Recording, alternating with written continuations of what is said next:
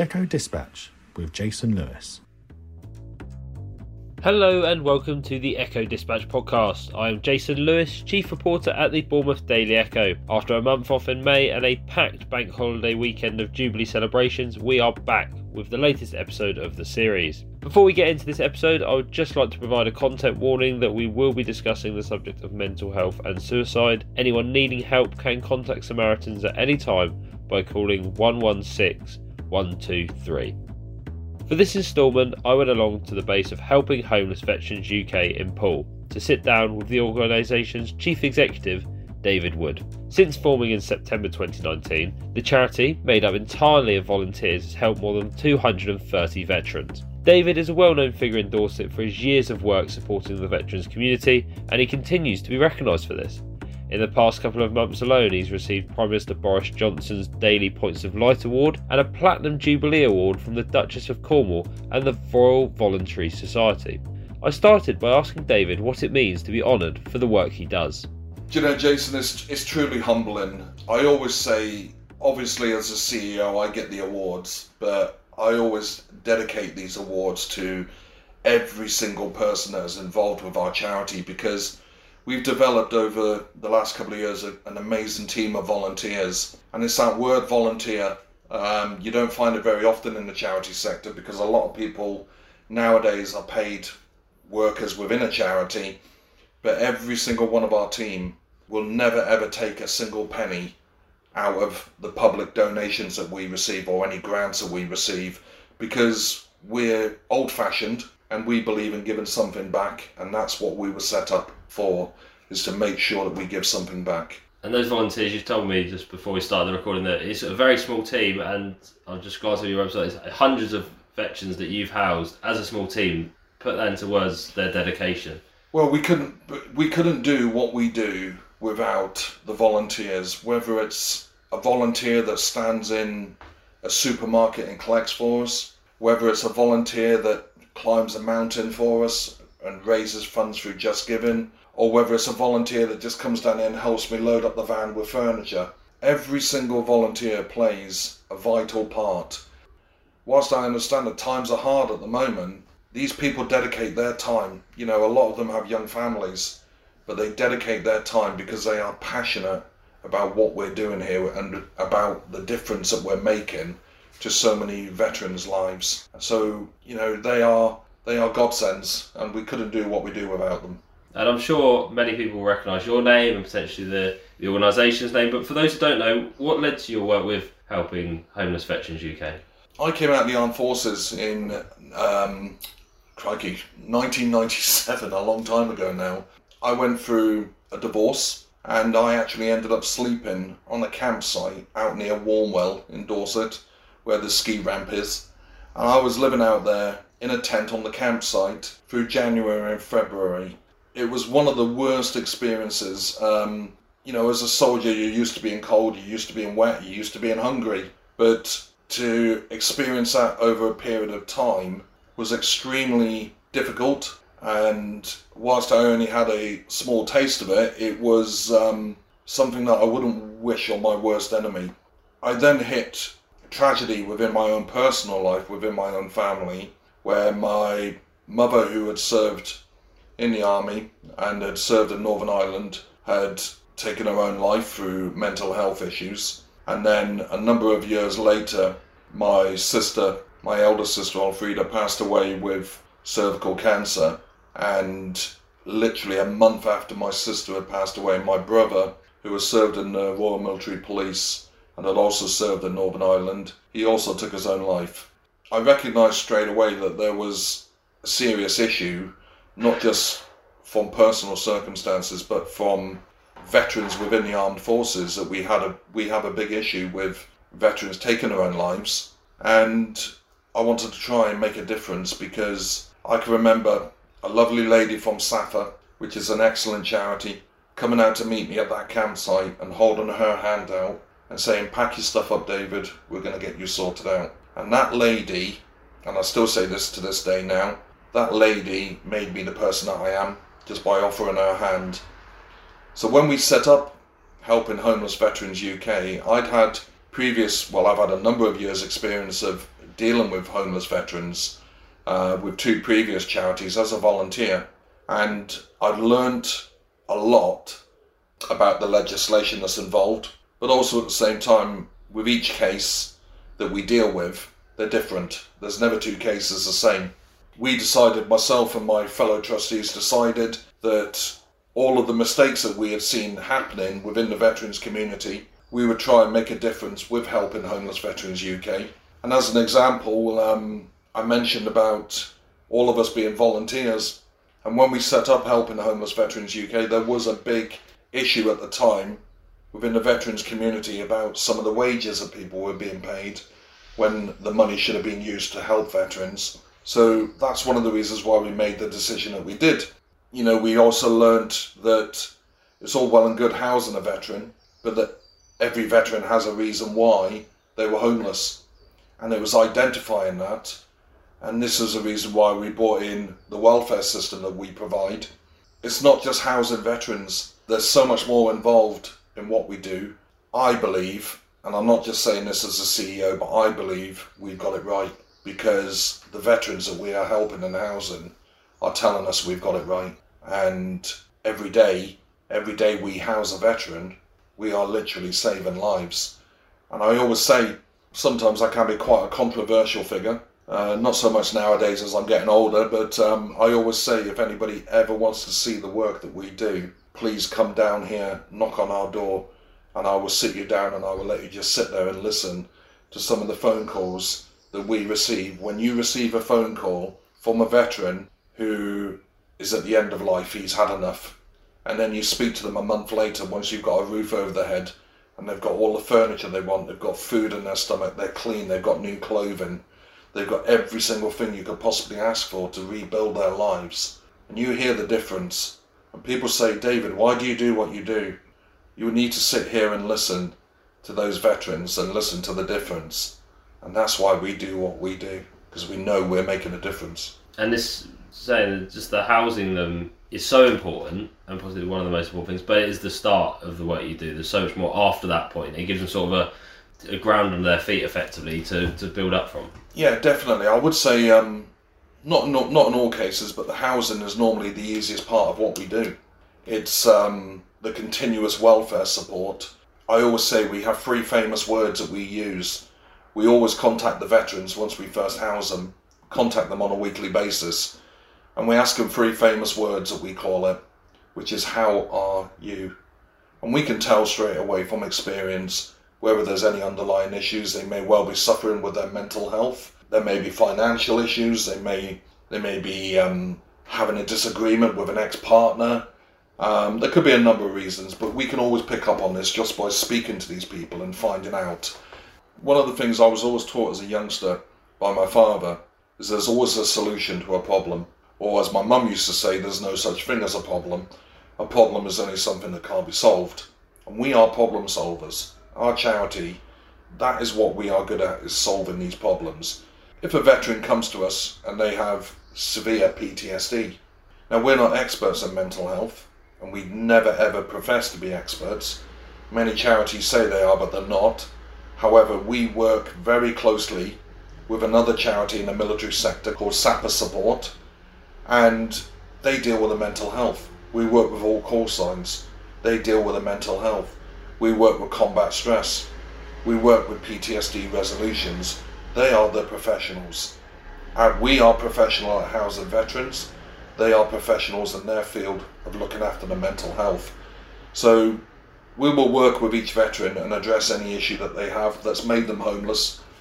I think one of the proudest statements I can make is the fact that every single veteran that we have housed since our formation in September 2019 is still housed. And that's why I say quite comfortably that we've got it right. Yeah, proves it works. Yeah. And it might be a silly question, but was when you set up the organisation, was there ever an aim or a goal? Was it always whenever we get a phone call from a veteran, we will do everything we can to help that veteran? Or was there anything like that set up? Obviously, since we um, first formed, we've been through the COVID crisis, which um, you know caused a lot of issues for not just our charity, but for charities in general, because the fundraising just wasn't available. But I think one of the one of the main things that we've always said is that if we're in a position to make a promise, is to stick to that promise. Because I know of many charities that make these promises to these veterans, don't follow the promises through, and it actually puts the veteran into a worse position. Not, you know, you got to think about the mental side of things. If somebody says, yes, we're going to house you, and then they rescind on that, that is not good for their mental health. You know, our goal is if we can't physically help a veteran, then we will know somebody who can. And it's about making sure that the veteran gets the best help they could possibly ask for. And can you put into words how sort of proud and appreciative the public should be of our armed forces personnel? I look at America.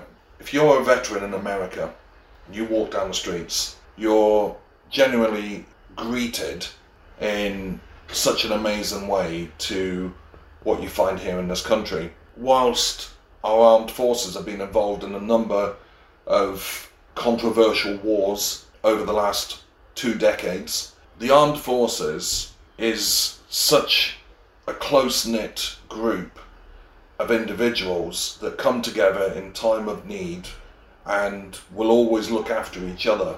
And I think when somebody comes out of the armed forces, if the public sees a veteran, just say thank you. Because, especially with what the, um, our service people have been through with Iraq and Afghanistan, you know, they've seen some horrific stuff. And to come back after seeing all of this and leave the armed forces and not be respected for what they've done, it's difficult to deal with. And it's not the soldier that wants to go to war, No. it's the politicians that send them to war. So blame the politicians, don't blame the soldiers. Yeah. The soldiers are keeping themselves alive and they're keeping their friends alive. They're doing a job that they're paid to do. But don't blame your veterans. We do what we're told to do because that's what we're trained to do. Mm. And all the sacrifice they've made, like as a non-military person, I probably can't even begin to imagine. Or you tell them what they've seen, what they've sacrificed, those moments they haven't enjoyed with family while they've been away. And That's it. It. You know, you a lot of people forget about the family. You know, if if a service person goes away on an active service tour, they're away from their family for six months.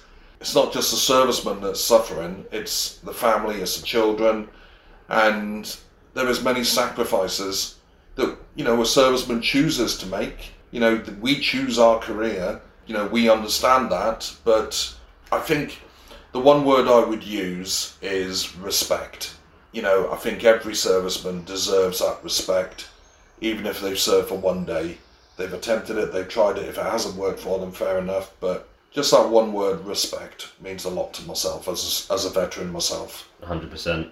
When you first started the journey with helping Homeless Veterans UK with yourself and your trustees, it's just under sort of three, coming up to three years in, in autumn. Did you ever think it would get to what it is already uh, as an organisation? Oh, never. Never in a million years. Um, the grey hairs are showing now. Um, and I say that as a joke. No, we never foreseen the growth of our charity. When you look that we are three years old in September and we have already helped over 230 veterans. When I was with a previous charity, they were happy if they housed 20 veterans a year and they had reserves in their bank and they had plenty of money in their bank. And I look at what we have achieved with the amount of work that we have done as volunteers. I never, ever in a million years, Jason, expected it to be where we are now. Never. The Echo Dispatch with Jason Lewis. The team at Helping Homeless Veterans UK is doing some truly life changing work for people who have come out from serving in the armed forces and are in need of support. It's probably a tough question, but I asked David if there was anything the charity had done which he was most proud of to date. I think the welfare, which I've already mentioned, is such a vital commodity to the work that we, you know, that we do in the veterans community. But my, I call it my baby, my dream was always to have suitable accommodation owned by our charity where we could click a finger as soon as a veteran contacted us and we could put them into a safe, clean place surrounded by fellow veterans with everything that they could possibly need. and I am 75% nearly there because we are currently converting what was an empty building next to the police station in Wimborne Road in Winton. It's part of the Royal British Legion Club there, and we are converting that empty building into six individual ensuite flatlets. And my dream is almost there, but not quite yet. The amount of work that's gone into it is unbelievable. We actually looked at this when I was with the previous charity, myself and my fellow trustees. We looked at it then. So we're looking at over three years to get to where we are now. The idea behind this, as an example, in December of last year, we housed 19 veterans. We spent over £9,000 on hotels to put immediate roofs over these veterans' heads. And the idea behind this build project the Veterans Build project, is that we can put veterans into this accommodation on a temporary basis, but we actually gain an income through benefits, through housing benefit, which can then be utilised to help the veteran into permanent accommodation. So the maximum time that somebody will be staying in the build project will be six months, but on average, it takes us between seven to ten days to house a veteran from point of contact. So there'll be a lot of moving in and out of that property, but we get an income. Instead of us paying out from donations that we receive from the public, we can then utilize those donations in other ways to help even more veterans, but also we get an income which can also be utilized to further enhance the work that we do and to help even more veterans.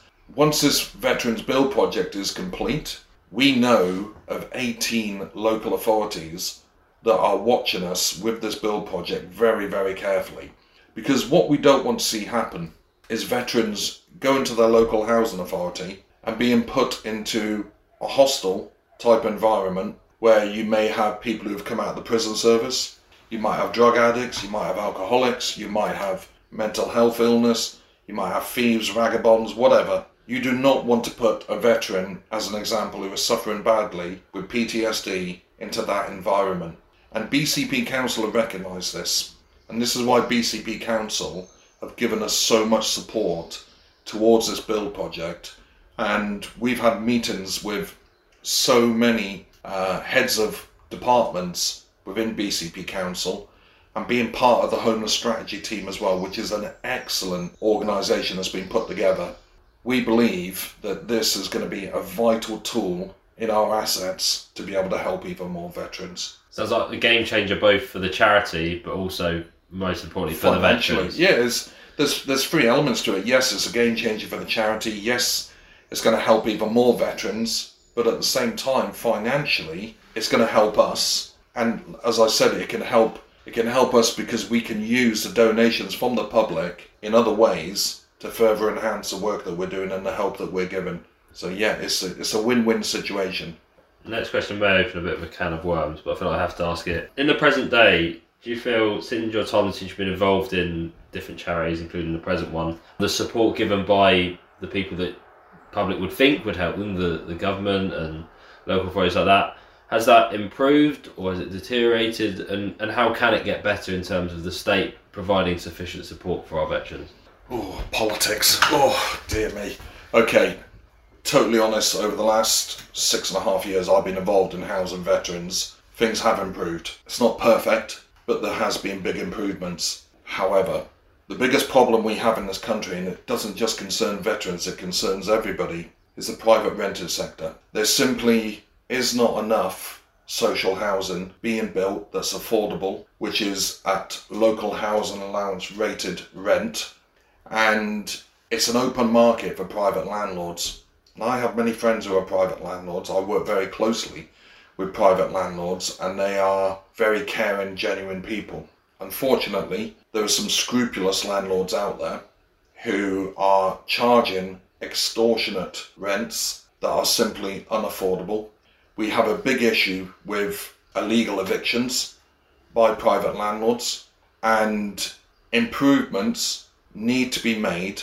One of the things that I am always saying is that this country and this government, or whichever government is in place, needs to put together the biggest social housing build project that this country has seen since the Second World War when we had all of the prefabs being made. There is a huge problem with affordable accommodation. So many of the cases that we deal with here at our charity are where veterans are being evicted because they have rent arrears because they simply cannot afford the rent rises that are being put in place by their landlords, which were totally unexpected. Like I said, improvements have been made. I work very closely with the Office for Veterans Affairs. I have personal dialogue with the Veterans Minister Leo Docherty and uh, local MPs as well. And they recognise this. And whilst I understand Rome wasn't built in a day, there has been improvements, but there's still a long way to go. Absolutely. How does it make you feel that veterans across the UK, literally in their hundreds, and we've seen from the work you do, are finding themselves in homelessness? It's such a complex area, homelessness. Um, this is why there's not a lot of military charities that deal with homelessness, because each case is different. Each individual veteran's case is different. You'll never get two cases the same. The legislation that's involved using the Housing Act 1996 2002, using priority need, using the Armed Forces Covenant. The legislation that is involved is so complex and complicated. However, I always say that if a homeless veteran or a homeless person goes to their local authority and declares themselves homeless, the first question that should be asked, and I know BCP Council do this because I got them to do this, is to ask the simple question Have you ever served in the armed forces? Because there is legislation which is available, which can prioritise and need, give further assistance to get the veteran housed. There is issues within local authorities where the legislation is not always used correctly. However, I'm not naive.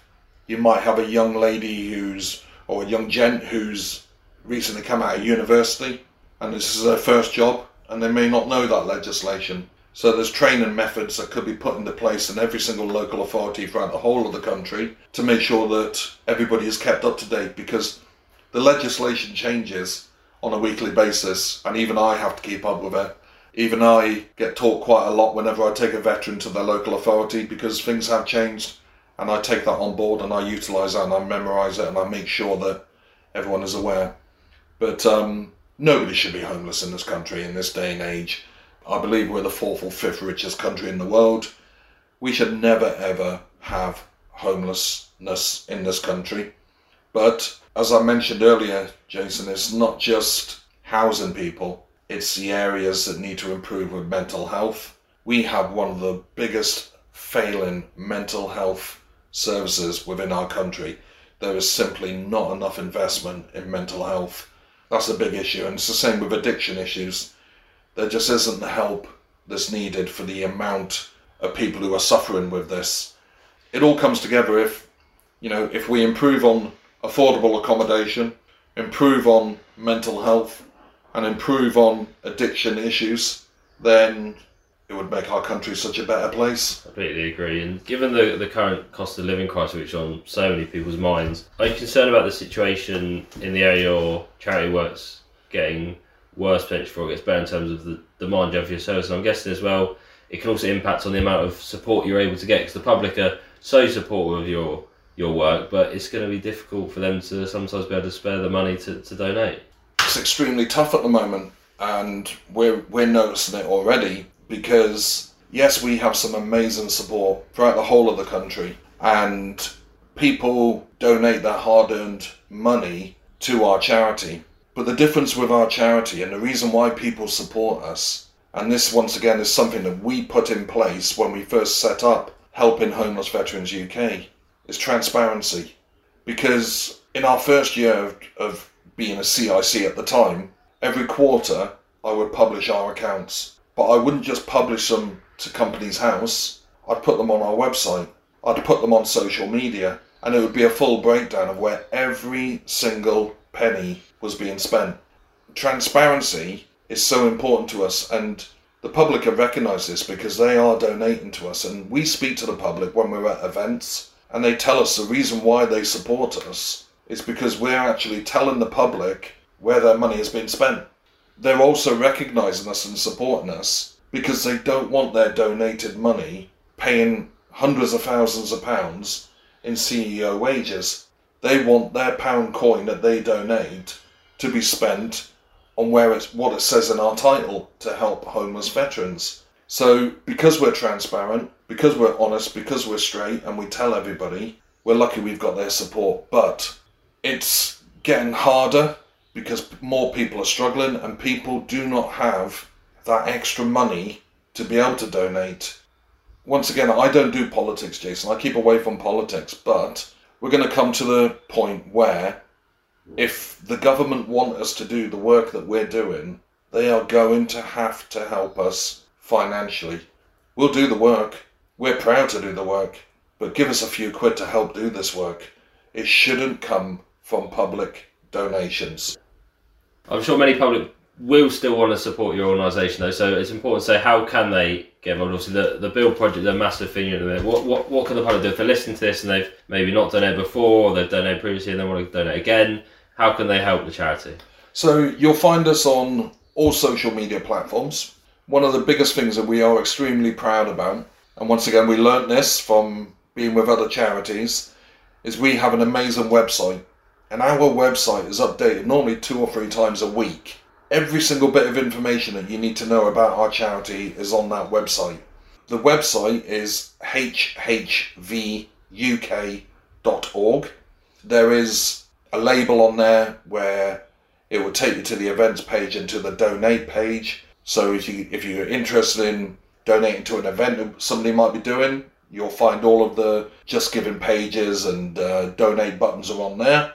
If you want to set up a direct debit, our bank details are on there as well. The one thing um to make my dream come true is the the Veterans Build project. If there is any trades out there that wish to support our charity by helping us complete the Veterans Build project, please drop me an email. My email address is hq at hhvuk.org. We will always need trades to help us with this. Uh, we can supply all of the building materials thanks to Selco, which is one of our best corporate sponsors. They've been amazing to us. So we can supply the materials. We just need the trade, we need the skills. So if anybody's got any time that they can donate, please contact me. Give me a call. You'll find all of our contact details on our website. Drop me a message, give me a call, drop me an email. I will always respond to you. And what does the future hold for you and the charity? Obviously, the Build project's going to be at the forefront of your minds at the moment, I guess, and alongside the work you do every single day helping veterans in need. So my dream is once we've got the Veterans Build project up and running, is to have similar buildings in at least 10 areas throughout the whole of the UK so that it provides instant respite with a roof over their heads for veterans who reach out to us in their time of need. If I can achieve that in the next 10 years, I will be a very happy person. That'd be incredible. And lastly, it seems the only way to end this is about the veterans. If there is anyone listening or someone knows a veteran who's not in a great place at the moment, what would your words be to them? Reach out. There is so much help available. Whether we can give you that help, there's so many charities out there. There's over two and a half thousand military charities in this country, and some of them are doing amazing work. Reach out, go to the Veterans Gateway. That is a one stop shop for all veterans in need.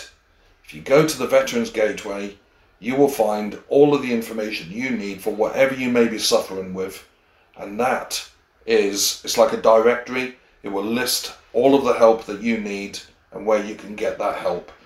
As veterans, we are stubborn people. We don't like asking for help, but just reach out. Speak to a fellow veteran, reach out. The help is there, and you could be in a completely different place after a few months just by asking for that help. There's no shame. Mental health, I suffer with mental health. I am proud to say, you know, there is no shame in saying that I suffer with mental health. There is a stigma in this country, with, especially in the males, where we don't like admitting that we have a problem with mental health. I have mental health issues. I'm doing this podcast and I'm saying I have mental health issues, but I reached out for help. and I got that help. So reach out, ask for help, you will get it. It's an extremely powerful message. And thanks for your time, David. I really appreciate it. No problems. That concludes this episode of the Echo Dispatch. I'm sure you'll agree that David and the team are providing an incredible variety of crucial support to vulnerable members of the veterans community. If you have been affected by anything you have heard during this podcast, support is available online from a range of organisations and over the phone, including Samaritans, who can be called at any time on 116 123. As a reminder, this podcast is available on a number of major platforms, including Spotify, Amazon Music, and Google Podcasts. Please let me know your thoughts on the series and anyone you would like to be interviewed by emailing me on jason.lewis at bournemouthecho.co.uk. Thanks for listening, and bye for now. The Echo Dispatch with Jason Lewis.